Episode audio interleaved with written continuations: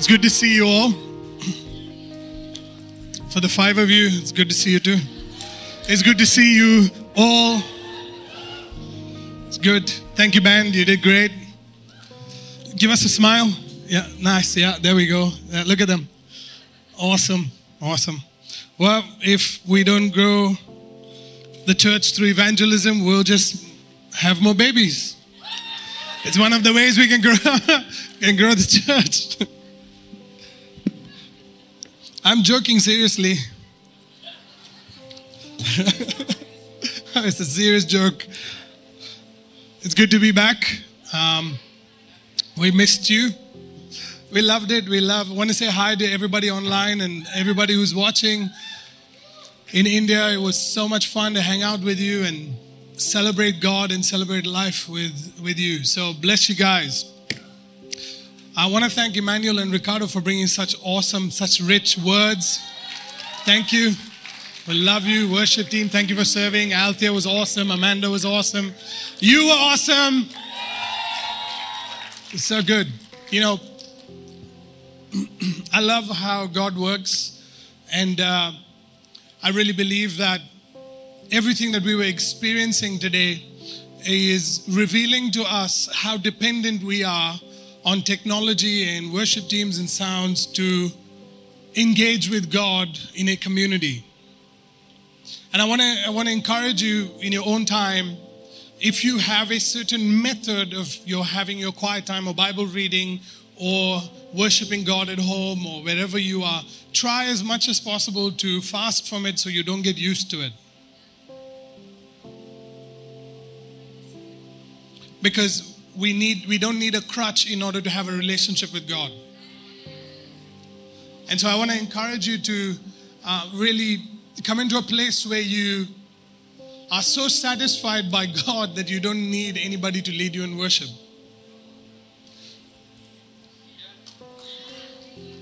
You are so satisfied by God that you don't need to listen to another person's Bible study. That you are so filled with God's word, you are so you are rich with God's word.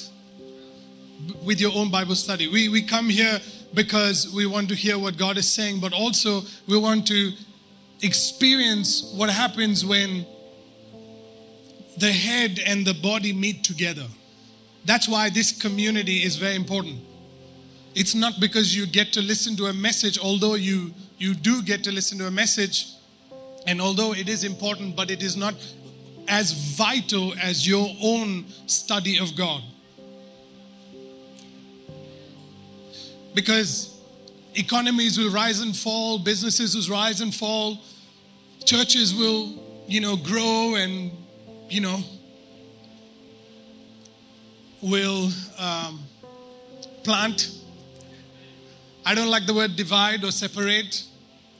But the way, just imagine this that, the, the, that your human body, the way God has designed your human body in, in such a way that every cell that when it starts to grow has to divide. It's normal for churches to have some sort of separation because that's how the kingdom of God grows. We, we like being collective, but also when we are on our own is where we really encounter God personally. We have some good news to share with you.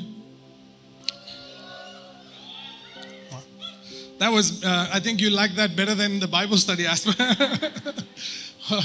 we have, um, we had a fun time in Goa, and, and, while we were in Goa, the Lord spoke to us, and uh, we really believe that uh, that God is going to do something new and fresh in India.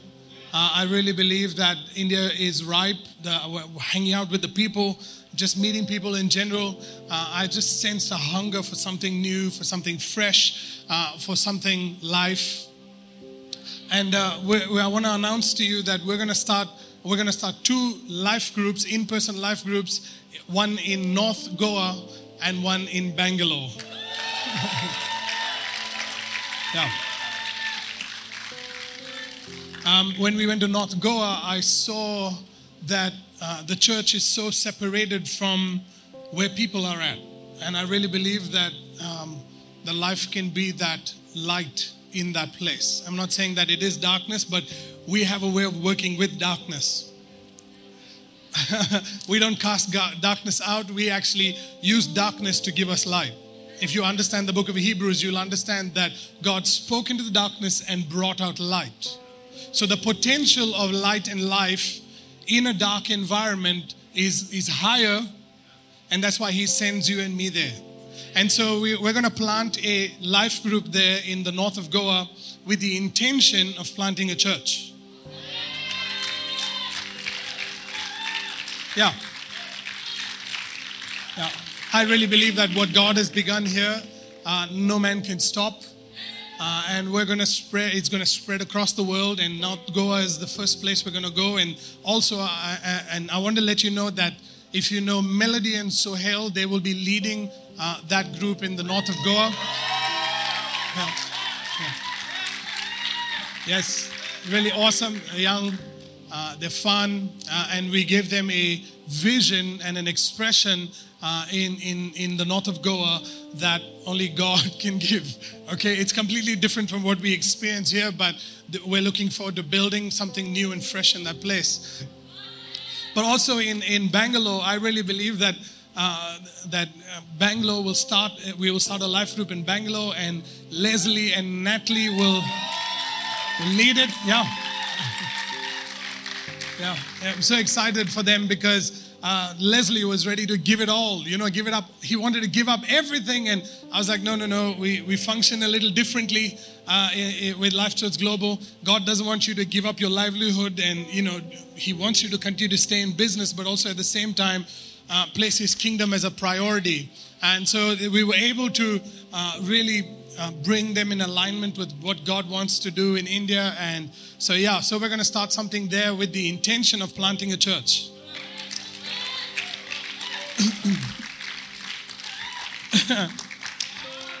Which means that uh, a lot of people in this house will need to be raised up. Because we're looking at a global church. We're not just looking at a local church now we focus on building the local so that the local can have a global influence. Yeah. Also, also the Pune Life Group is doing phenomenally well. Aaron, who is the life coach over there, has grown. It's really they're, they're phenomenal. Really, we experience we experience life at that life group. It was amazing. I, I was like, this is uh, I don't miss my church. It's like every place where I went, it was like uh, these people are. It's like Life Church Global. It's amazing. We, we did not meet these, like some of them were meeting for the first time, and it's like the culture was just like life. And I was like, oh, I wish the people in Dubai would.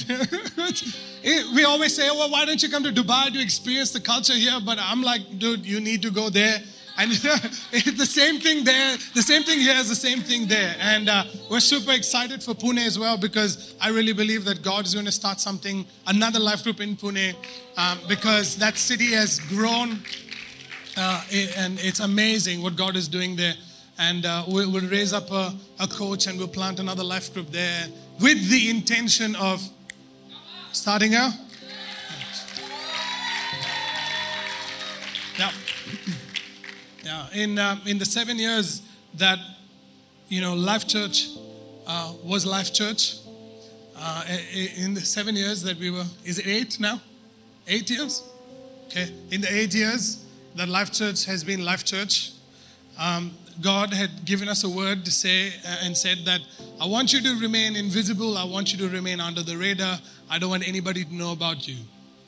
And so it was awesome because we were we grew and we grew and matured uh, and at the beginning of the pandemic, just before the pandemic, the Lord said, I want you to go global.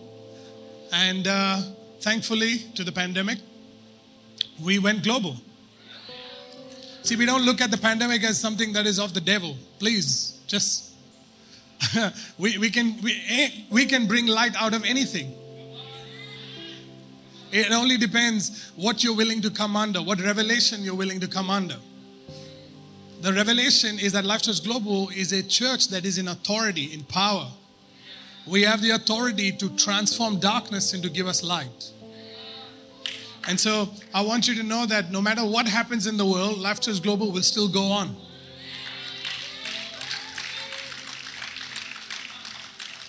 It's really good. I'm so happy. Um, you know, coming back from this trip, I had a great time with my mom and dad, and it was so refreshing to spend time with them. The last time I saw them, I was leaving my mother was in the hospital, but she came out after I left that place, and uh, I'm seeing them uh, this time and spend time with their church and uh, you know, it was like visiting roots and it was amazing. It was fun. It was very refreshing. Uh, and we got an opportunity to love on my mom and dad and love their church. And it was really beautiful. Amazing to see how their community, young people coming around my mom and dad who are in their 60s and 70s and serving them and loving them and being supportive of them, you know, just being able to sit on their, their teaching and allow them to build them into, you know, what God is calling them to do. And so for that, you know, I'm super grateful grateful to be able to do that. It's so good, man. So I wanna I wanna spend uh, just a few moments, just a few moments, um, just talking about embracing the new. That's the title of my message: embracing the new. All right. I would love for you to open your Bibles to Isaiah chapter 43, and we'll read verses 19 and 20. It says this Behold, I will do a new thing. Now it shall spring forth. Come on now. Shall you not know it?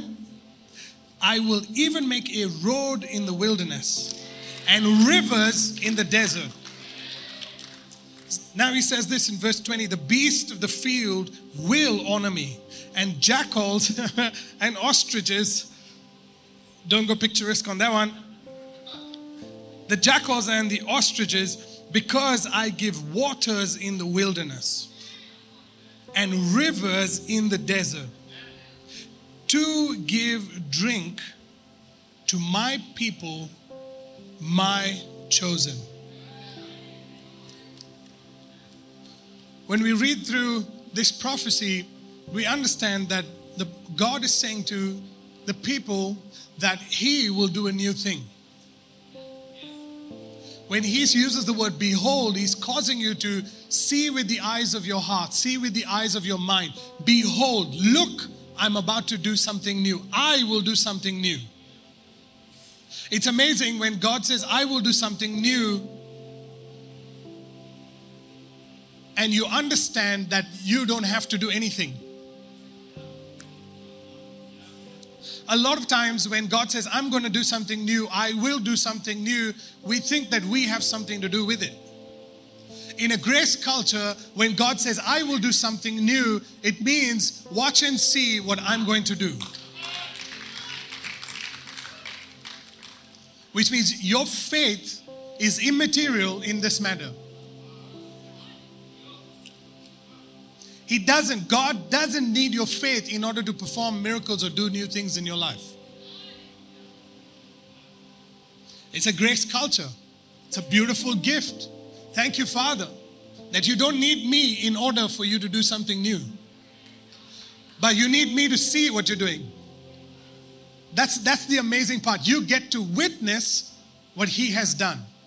When He talks about, I will do a new thing, and behold, it shall spring forth. Shall you not know it? He's calling you to witness when it springs forth. He's calling you to look at what he is doing, which means in order for you to recognize the new thing, you need to know him. How would you know something is new? How would you know that God is doing a new thing? Unless you know Him. Behold, I will do a new thing now. It shall spring forth. Shall you not know it? I will even make a road in the wilderness. Why would He make a road in the wilderness? Unless what He is doing, a new thing, is actually making life easier for you.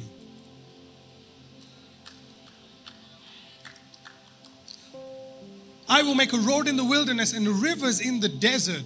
Look, all of these things, the beasts of the field will honor me, the jackals and the ostriches. What is he trying to say? At the the intention, the core of his intention of his heart, he wants to do a new thing for you. The jackals and the ostriches and the beasts of the field, all of creation will give him honor because of how much he expresses his love for you. Think about, think about what I'm saying right now. Think about that you are, I would love to submit this to you, that you are the center of his affection. You are at the center of his affection, which means all of creation begins to worship God when God is affectionate to you. When God is doing something new for you. He's, he's, but you must understand that you are his chosen people. You are his people. He says, You are my people. But he's brought you into the wilderness.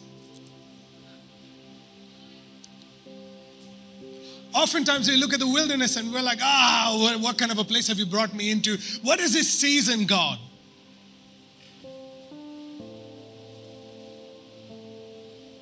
But I'd like to submit to you that although we love the concept of new things, we love the concept of God doing a new thing but we don't like to change. I'd like to submit to you that in order for you to recognize the new thing, you and I need to touch your neighbor and say, Change is good. It's amazing that God says that animals and the beasts of the field will honor him because of his expression of his love towards you and me. It's amazing. He's not talking about your worship. He's not talking about how much you would honor him. His honor will come from all of creation, which means God knows that when he blesses you and me, that all of creation will experience the blessing.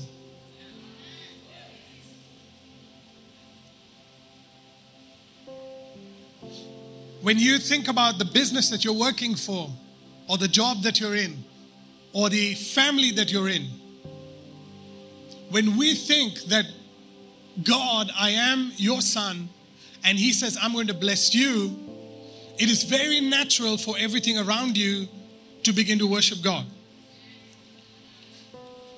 They will honor God the way they know best, not the way the church teaches them how to honor God. The question is do you recognize their honor to God. But how come the expression of freedom somehow seems to be better outside than it is in the church?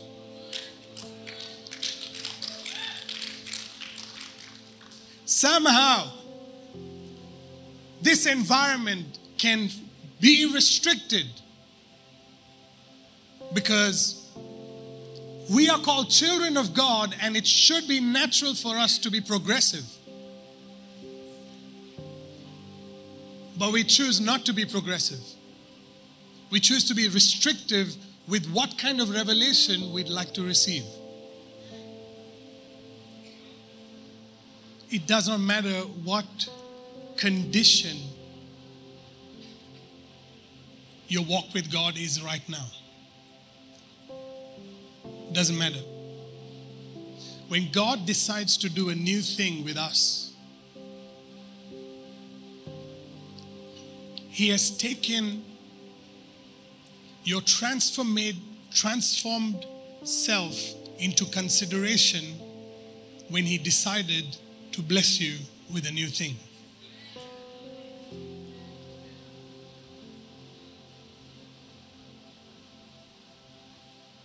God is not like man.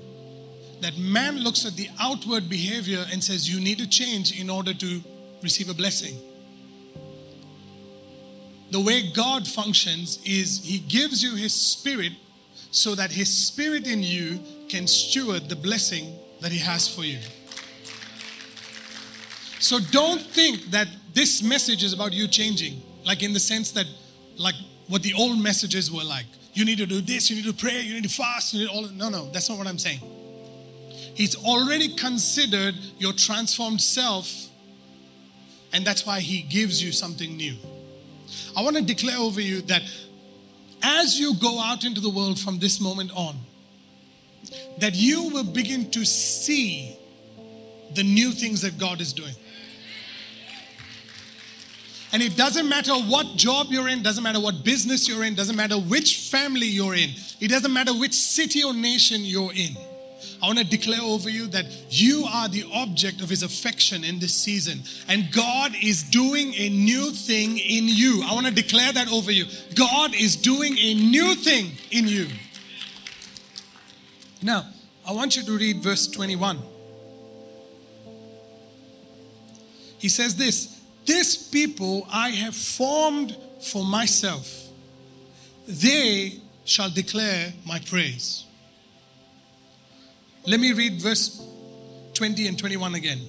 The beasts of the field will honor me, the jackals and the ostriches, because I give waters in the wilderness and rivers in the desert to give drink to my people, my chosen. This people I have formed for myself. They shall declare my praise. This is very interesting because he's saying that the reason why you exist today is for himself. See, that's where the change needs to happen.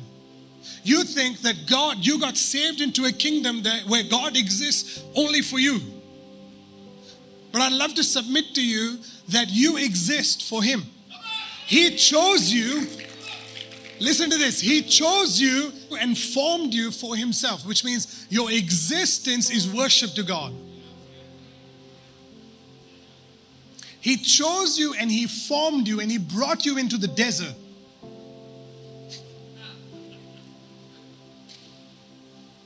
And then he makes ways in the desert and he makes rivers to flow in the desert. And all the jackals and the ostriches and everybody around you start beginning to honor God because of how much he blesses you. Because he has chosen you and he has formed you for himself. But the question I have for you is do you know the works of God more than you know God? Do you love the new thing or do you love Him?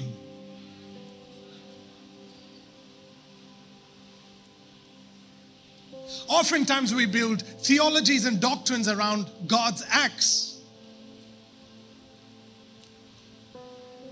but we don't study Him. Oftentimes, we build churches and communities and we build cultures and value systems around the miracle signs and wonders that God does. And churches grow because of those miracle signs and wonders because we've created a value system around that salvation, miracle signs and wonders, you know, deliverance and all that kind of stuff. And we we we grade those things and we create a culture. We build a church meeting and an, and an experience around those things. But when God says, I'm moving on and doing something new, those things begin to dwindle down. What happens to the community? It's a question. Our God is a progressive God. He gives His word and heals our disease. He sent His word and healed our disease. Man shall not live on bread alone, but by every word that proceeds, proceeds, a progressive nature of the word. And when you and I build our our life's value systems around the things that are happening in our lives, we will fail to recognize when God is moving into something new. Because we desire the new things. And so now, pastors, prophets, teachers, evangelists, and the churches, we have to keep pulling rabbits out of hats every single week so that people can be entertained, people can keep coming, and people can keep doing. Oh, worship leaders have to sing harder, and, and we have to play louder, and we have to come up with more new songs. And we have to make awesome videos, and you have to do all these kind of stuff. Why do we need that? Come on, man. I'm, I'm, I'm, we need to understand something that the reason for our existence is Him.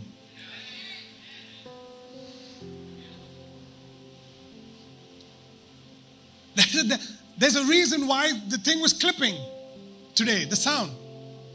It's because of the message. It's a point.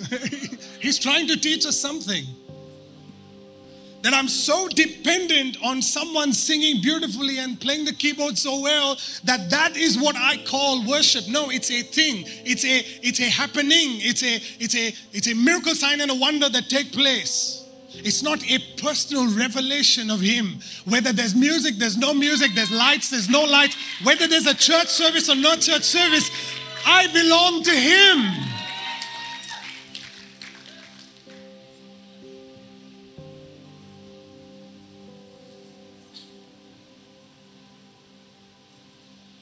It is only in a place where you are aligned, personally aligned, not just corporate revelation now, personally aligned to Him. You have a personal revelation, a personal relationship with God Himself. And you understand that He chose you and He formed you for Himself. I exist for Him alone. That is when you will come into a church and you will recognize God in the people sitting around you. Oftentimes, we're too familiar with the negativity of the people around us that we fail to recognize Christ in them.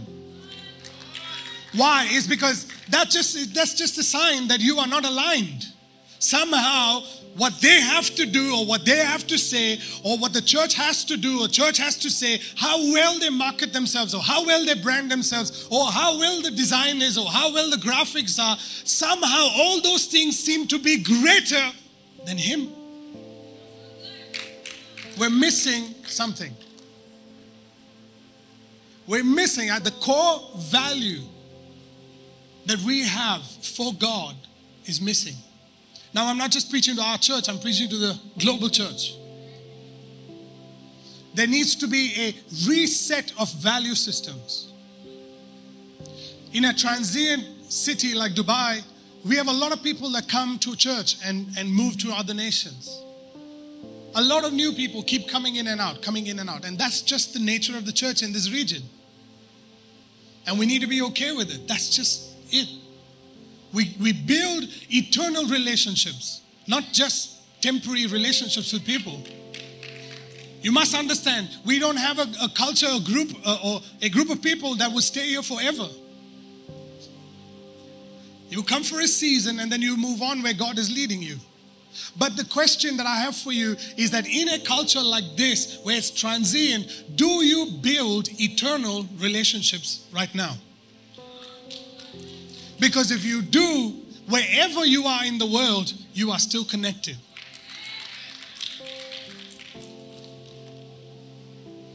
I want to encourage you to make relationships, eternal relations, the problems that you have with your neighbor, the people around you, the issues that you may have with one another globally, the issues that you may have with your boss at work. My goodness, eternally you're going to see that person.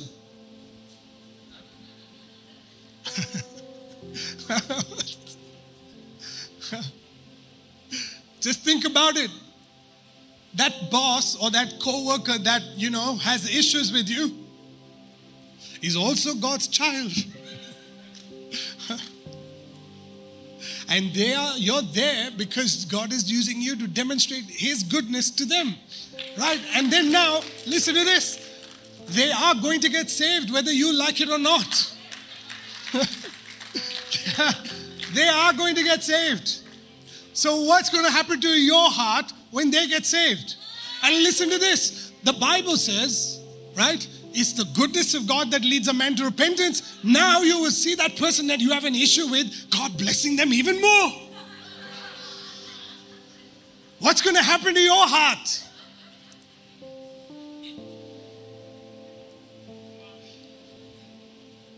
I would love to submit to you.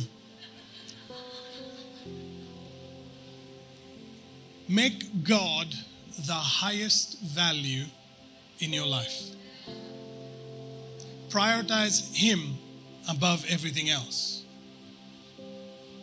And you will begin to recognize His work in everyone. You will begin to recognize His work in everything. The jackals and the ostriches honoring God, you may not understand their words or their sounds because you don't have, you know, ostrich interpretation. right? You may not have that. But God recognizes their honor. Please listen to me very carefully. God recognizes their honor. So you and I don't have the right. We have to lose the right to determine what is their honor or not their honor to God. What is their worship or not their worship to God. God is the one who decides it. And when you align yourself with God, you begin to recognize His work in their life. Are you okay? It's good. Now, every community has a culture. Every community, family, church, business, has a culture. And those cultures are created by value systems that are practiced. So, in this community, we have a high value for the virtues of God. We have a high value for the virtues of God. So, we have a high value for God's presence, God's word, and God's people. Are you with me? So every time you create a value around the virtue of God, you are transformed into the very virtue you have a value for. Are you with me? So God's desire or your desire or your intention in your heart when you create a personal value of God's virtues is that you need to become the very virtue of God on the earth. Are you okay? so that you can demonstrate that virtue to all of creation. So, creating a, a, culture is created, or culture, an atmosphere, or an environment is formed when people in a, in a, in a culture begin to practice values. When you and I have a high value for God, His presence, His word, now it begins to create an environment, a, a culture, so to say. Are you with me? When people walk into these rooms, what do they experience? They experience the culture that you and I practice every single day. You don't practice your culture only when you come together. You practice your culture or your value system when you are by yourself. So, an individual's value system for God is multiplied when you come into a corporate environment where everyone takes responsibility to practice their value system before God. This corporate value system is called faith. It's corporate faith. It's a, it's a kingdom culture. And when everybody in the room begin to practice it now, miracle signs and wonders is a byproduct is a byproduct. Salvation is a byproduct of every single person taking the responsibility to practice their value system. Salvation is not a responsibility of the preacher.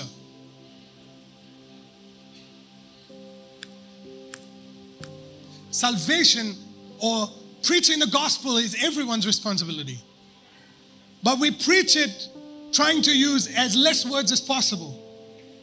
So the culture that we have, we can't, we have a lot of people that come in through the environment and, and come in through our culture, and the tendency for us is, is to lose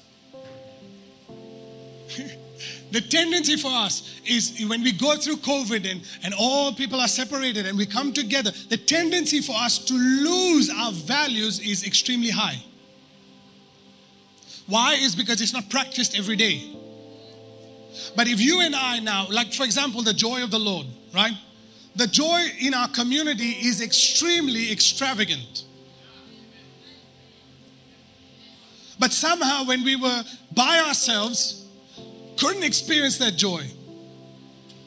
I need my people to be, I need everybody, need, need.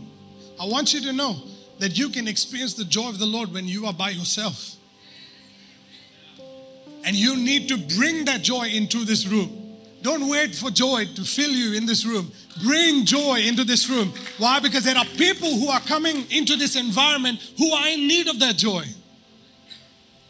So, culture is very important. And when we have a mixed culture, ladies and gentlemen, we have people who come in from different environments, different races, different backgrounds, different churches, different ideologies and theologies and doctrines. When they come in, into an environment like this, the tendency is to say, I want this to be like that. I want this church to be like my old church. I want this place to be like what I feel it should be. And God is doing a new thing. I'd like to submit to you. God is doing a new thing.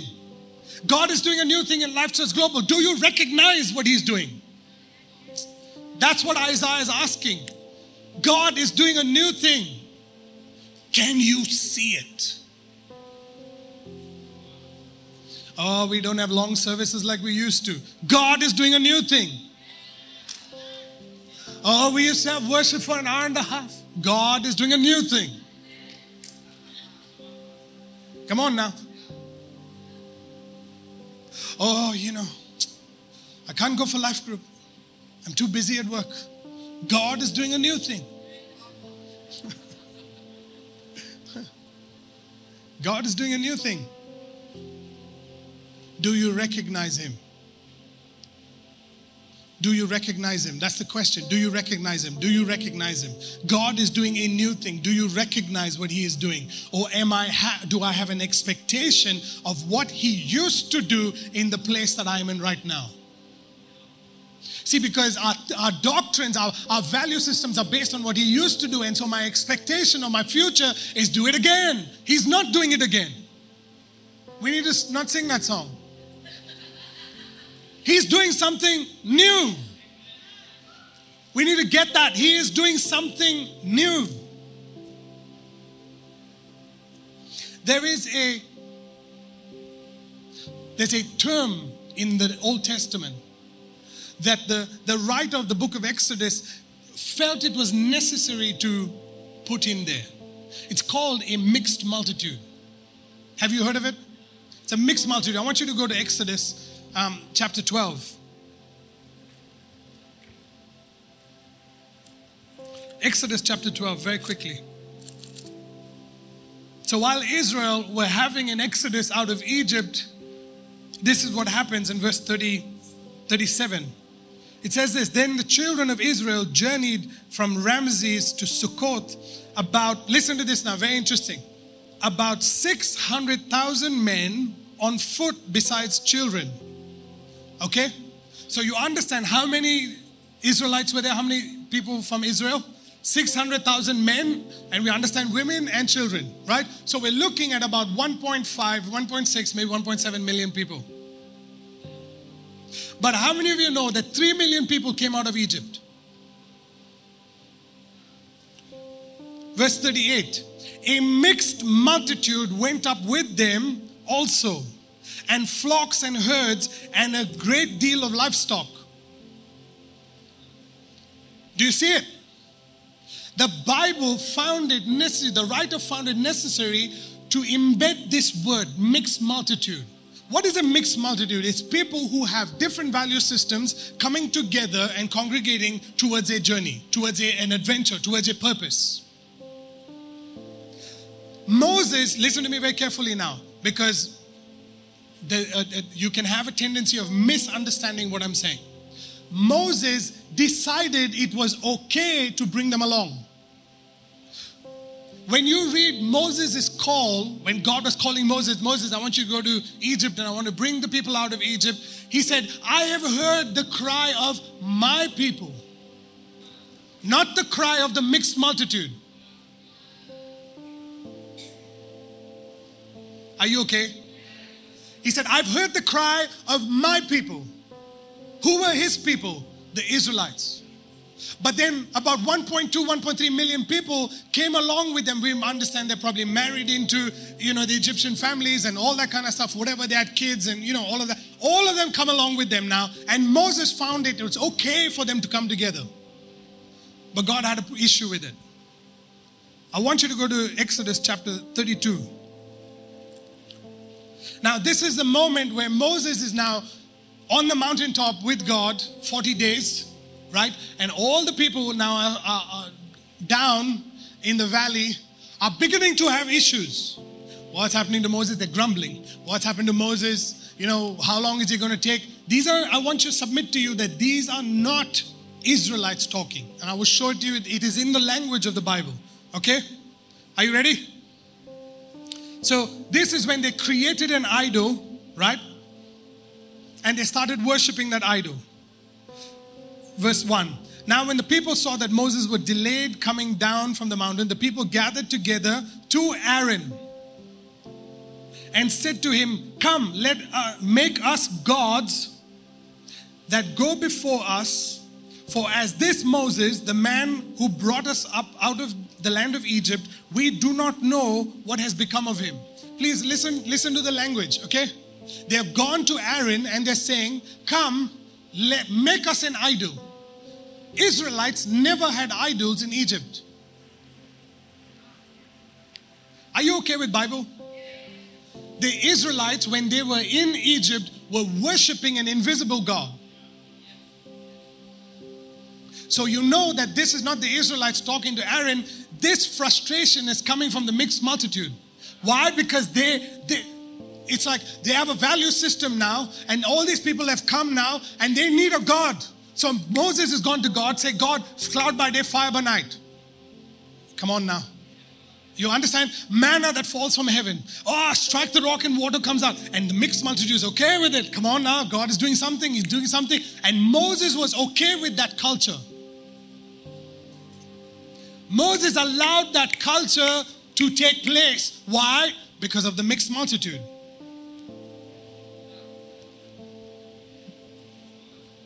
Now, so now they build the idol, and now God, God says this to Moses, verse 7. And the Lord said to Moses, Go get down. Now look at the language, okay? For your people, whom you brought out of the land of Egypt, have corrupted themselves. Come on now. God is very specific with his language. Go get down because the people you brought have corrupted themselves. Now, there's a difference. I was studying um, the ancient Hebrew text, and some of the Hebrew scholars um, say there's a difference between have corrupted and have been corrupted. And they say that if it was mentioned that it was they, that the people of Israel have been corrupted, then you know that the people of Israel corrupted themselves. But when he says have corrupted themselves, now we know that there was an influence from the mixed multitude because it caused a frustration in people to answer these people, Where's Moses? Because no works are happening. It's the culture. You're talking about a mixed multitude now. Wherever there's a mixed multitude, different cultures coming together, there is less faith in the room to believe God for miracle signs and wonders.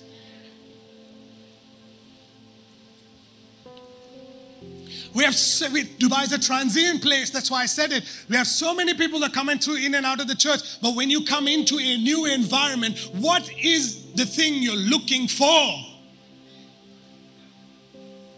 You're looking for Him. Because if you look for Him, you will find Him in the people that is in this new environment. Are you with me? And so we see now Moses he says, They have turned aside quickly out of the way which I commanded them. They have made themselves a molded calf and worshipped it and sacrificed to it and said, This, look at the language, this is your God, O Israel, that brought you out of the land of Egypt. You see, this is not the Jewish people, this is not Israel, Israelites saying, This is our God. This is a mixed multitude, another value system coming in that crept in slowly that said, now worship idols because that is your God that brought you out of Egypt. Why? Because idol worship was prevalent in Egypt during that time. Are you with me? See, when we look at the life of Jesus in the book of Mark, Mark chapter 2, it says this that, that Jesus could not perform miracles because of familiarity. What are they trying to say there? Let's go to Mark chapter 6, verses 5 and 6. Look at this, verse 4.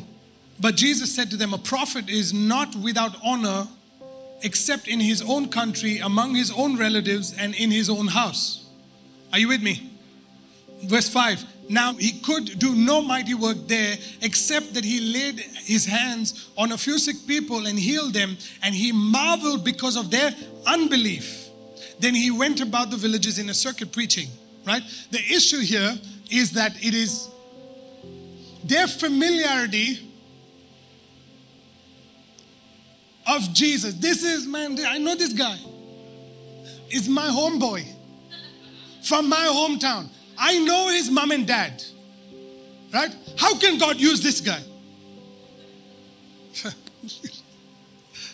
How can God use this guy? I know his character.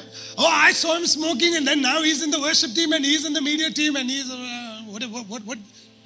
How can you decide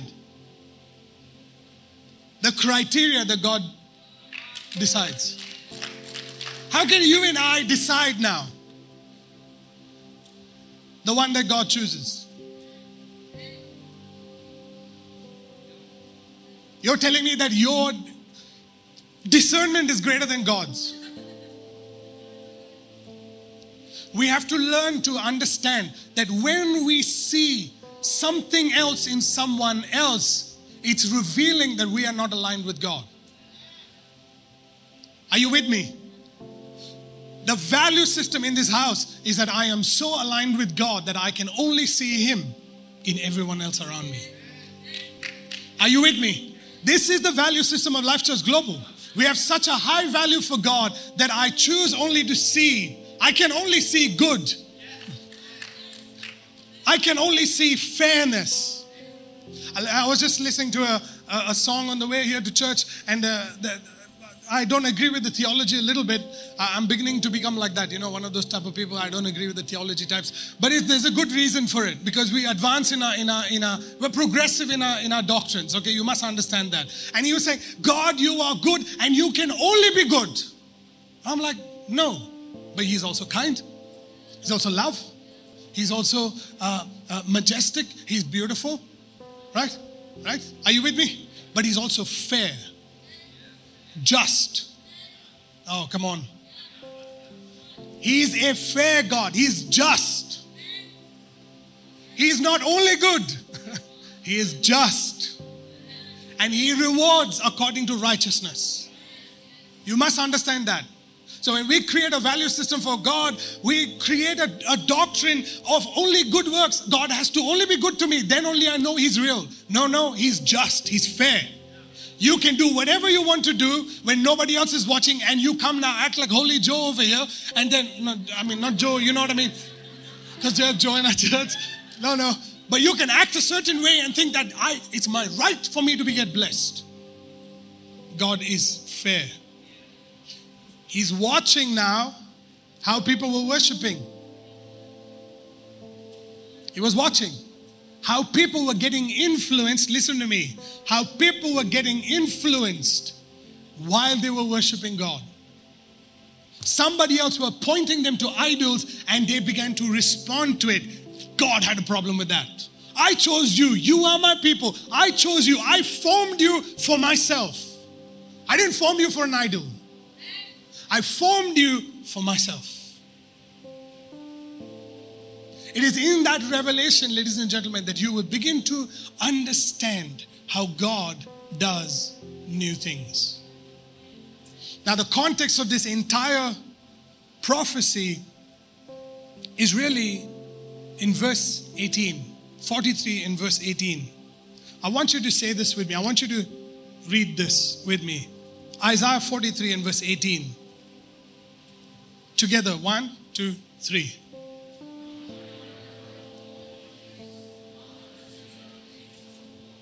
Read it again.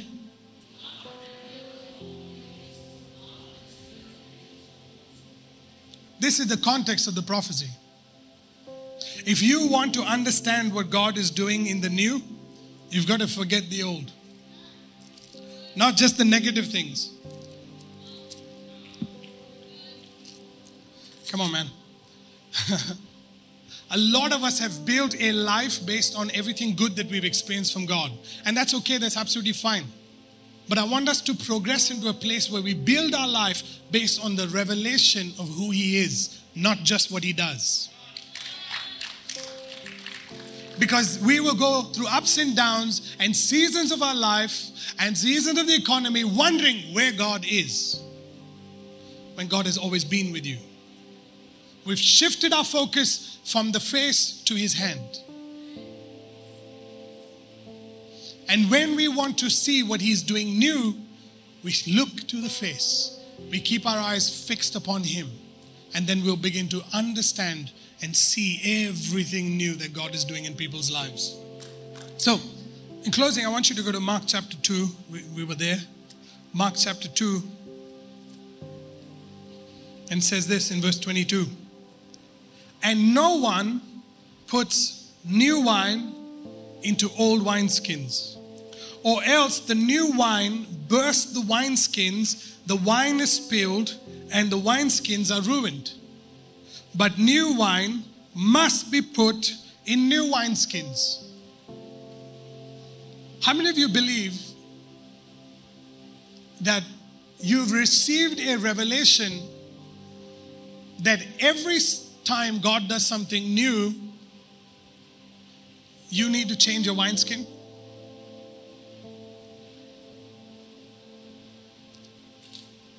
Nobody wants to say yes or no. That's okay.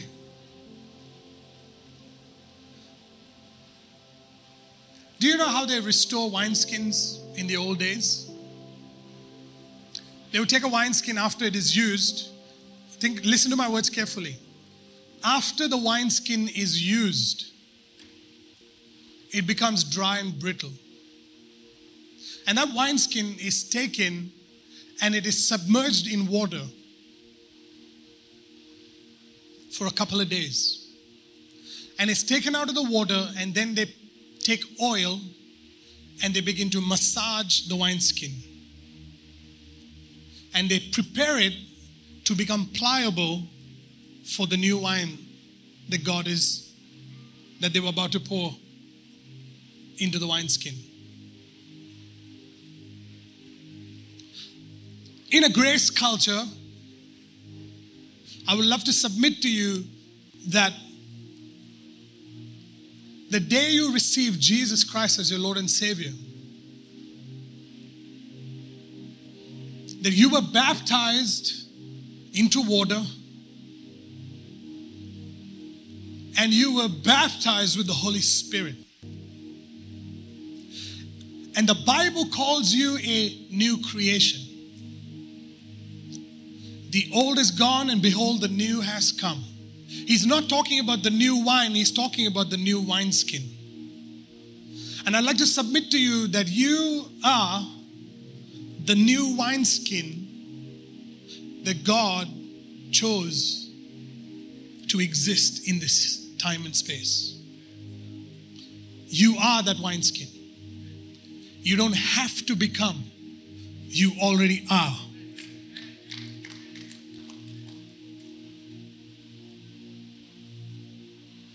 the day you receive Jesus Christ as your Lord and Savior,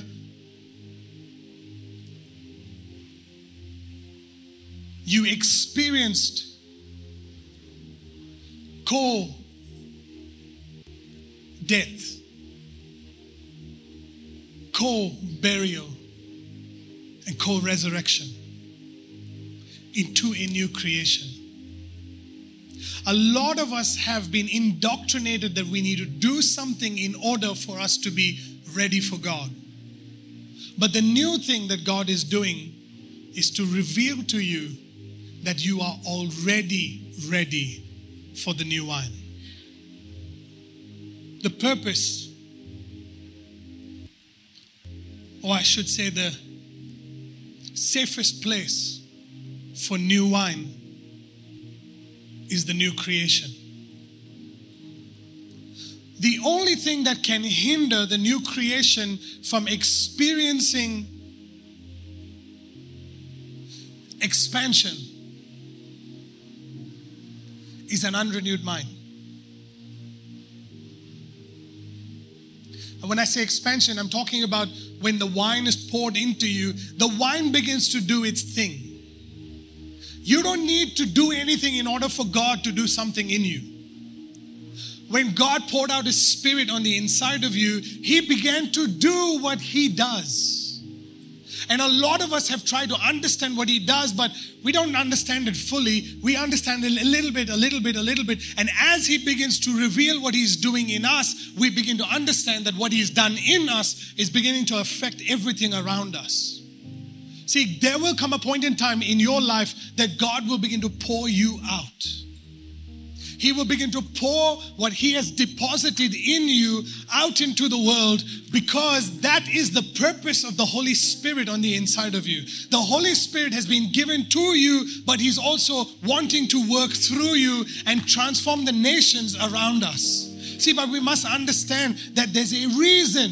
There is something that we can do. We can prepare ourselves with a value system that prioritizes God above self. It prioritizes God above everything else that is happening around us in the world. We make ourselves available to say, God, fill me. I place myself in your hand. I place myself in, in your will so that you can use me for your glory. See, oftentimes we have, we don't recognize what God does in us. But I want you to know the new thing that God is doing in you is that He is beginning to transform you from the inside out. He's beginning to change you from the inside out. Before He changes everything that frustrates you in the world, He begins to change you. He starts working first in your heart. See, you're a new creation whether you have the character or not, whether you have the sin issues or not. The outside of the, the wineskin is ugly, but the inside of the wineskin is beautiful. Because God is making you pliable so that He can use you. You are pliable on the inside. And then God begins to work out. He begins to remove the things that is within you that can hinder you when the Holy Spirit is flowing out. See, a lot of times we must understand that when God wants to do a new thing, He gives you a seed. We want revival, but He gives you revival in a seed. We want to be filled with the Holy Spirit. Oh, what a shake, rattle, and roll. We want to you know, experience that, but then the Holy Spirit comes without you experiencing anything.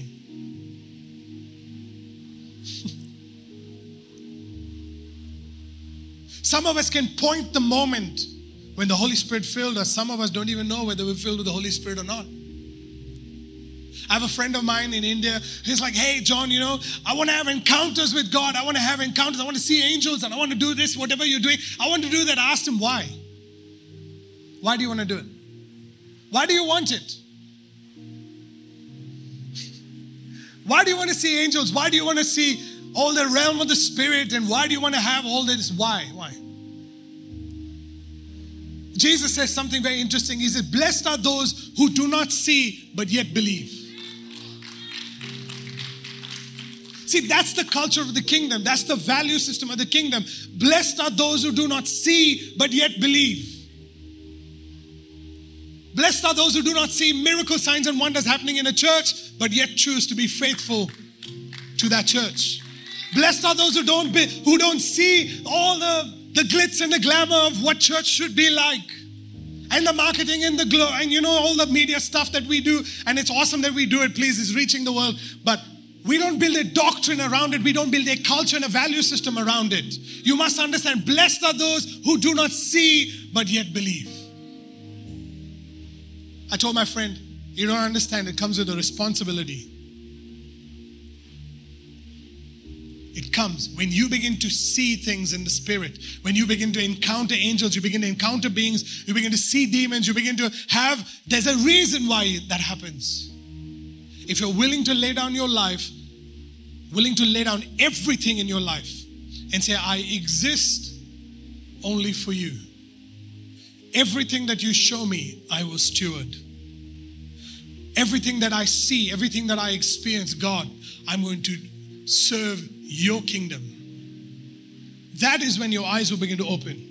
That is when your wineskin will begin to change. That big, because otherwise, till then, it's just a feel good moment. I just want to have an encounter with an angel so that I can feel good about myself and my walk with God and my choice that I chose Jesus. That I want to experience a blessing because it makes me feel good that I made a right choice. The truth of the matter is, did you choose Jesus?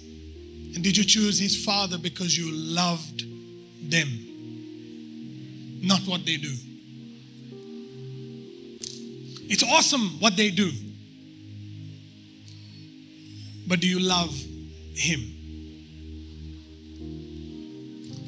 So I want to give you this opportunity now. I'm not going to pray for you because I just taught you about you being aligned with God for yourself. So I want to give you an opportunity in this moment to really align yourself with God. You can close your eyes, or you can put your hand on your heart, or you put your hand up whatever it is that, that you're comfortable doing, I want you to, to make a commitment and a covenant with God today. In your own way, in your own language. I want you to recognize what your value system was built on and where it should be.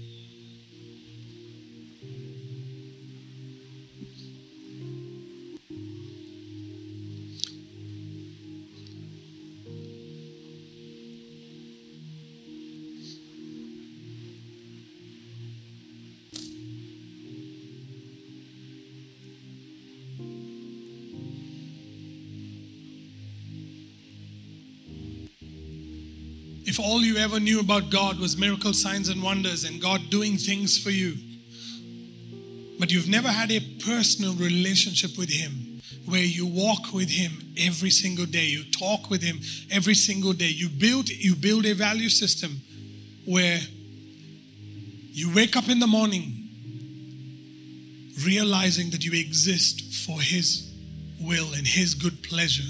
I want you to just make that commitment to God right now. Not just for what he does, but who he is to you.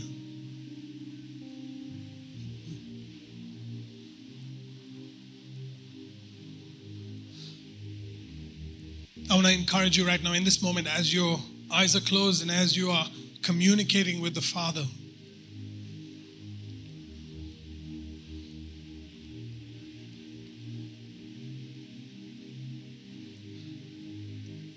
As you're aligning yourself with God right now in this moment, I want to encourage you to also align yourself with His love for people.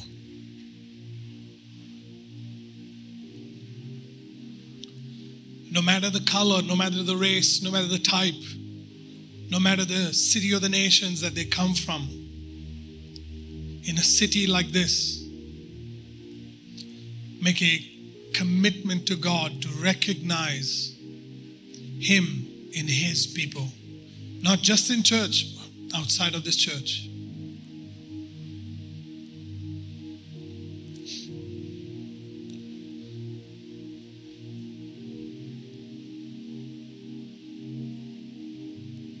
And I want to encourage you to make a commitment to Him that no matter what happens in life, whether you are in the city, you are in the garden, you are in the desert, wilderness, whatever place that God has placed you in, God is bringing you through. I want to encourage you to make a commitment to keep your eyes fixed on Him. Whether you have a lot or you're maturing to have a lot,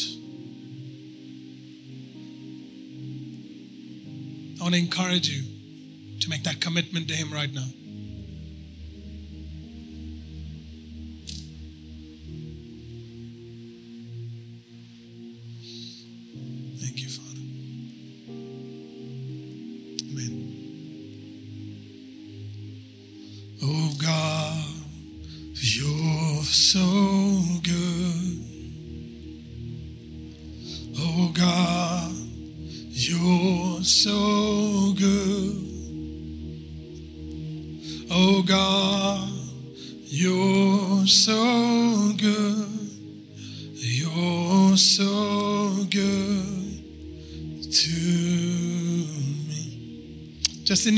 Relationship with God. Not what He does, but who He is to you. God, you're so good.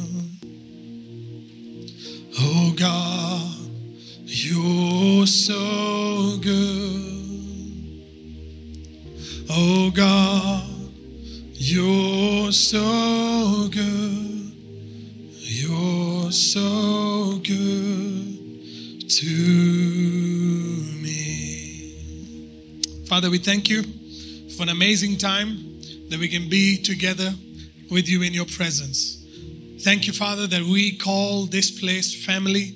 This is your community. This is a kingdom community. And we experience, Father, in a, in a place like this, we experience your love in your people. We experience your joy in your people. We experience your kindness in your people, God. And so today, Father, we make a commitment and a covenant with you to honor you, to recognize you in all of creation, in all the people that you've placed in our lives, Father. We thank you for this community. We thank you that miracle signs and wonders are so natural, Father, because of who you've called us to be. We thank you. We celebrate your goodness in our lives. We celebrate uh, your uh, your amazing works in our life because we recognize it that it is you who is doing it in our lives. And Father, today we align ourselves to you. We align ourselves in our heart to you. We make you as the highest value in our lives. We place the highest worth on you, God. And we say that from this moment on, there is nothing else that can be compared to you. We place you above our jobs. We place you above our businesses. We place you above our families and our friends and, and our enjoyment in life. We place you above it because you are the source of pleasure to our lives, Father. And Father, we thank you for this church. We thank you for the churches that are going to be birthed through this church, Father. We thank you for the great leaders that are going to come out from this church. We thank you for the pastors, the teachers, the evangelists, the prophets, and the apostles that will come out of this church, God, that will shake nations for your kingdom, Father. And I thank you that because we are aligned in our value system with, with you, Father, we thank you that great things will happen through the church and people will experience you first before they experience what we do, God. They will experience you in our lives. And we thank you for that. Thank you for making us transparent. Thank you for making us pliable. Thank you, God, for making us the new wineskin that you've called us to be. And we thank you that the new wine is about to be poured out. The new thing is about to happen right now. So, Father, we say yes and amen to the new things that you're doing in Jesus' name. And all God's people said, Amen. Love you, church. Bless you.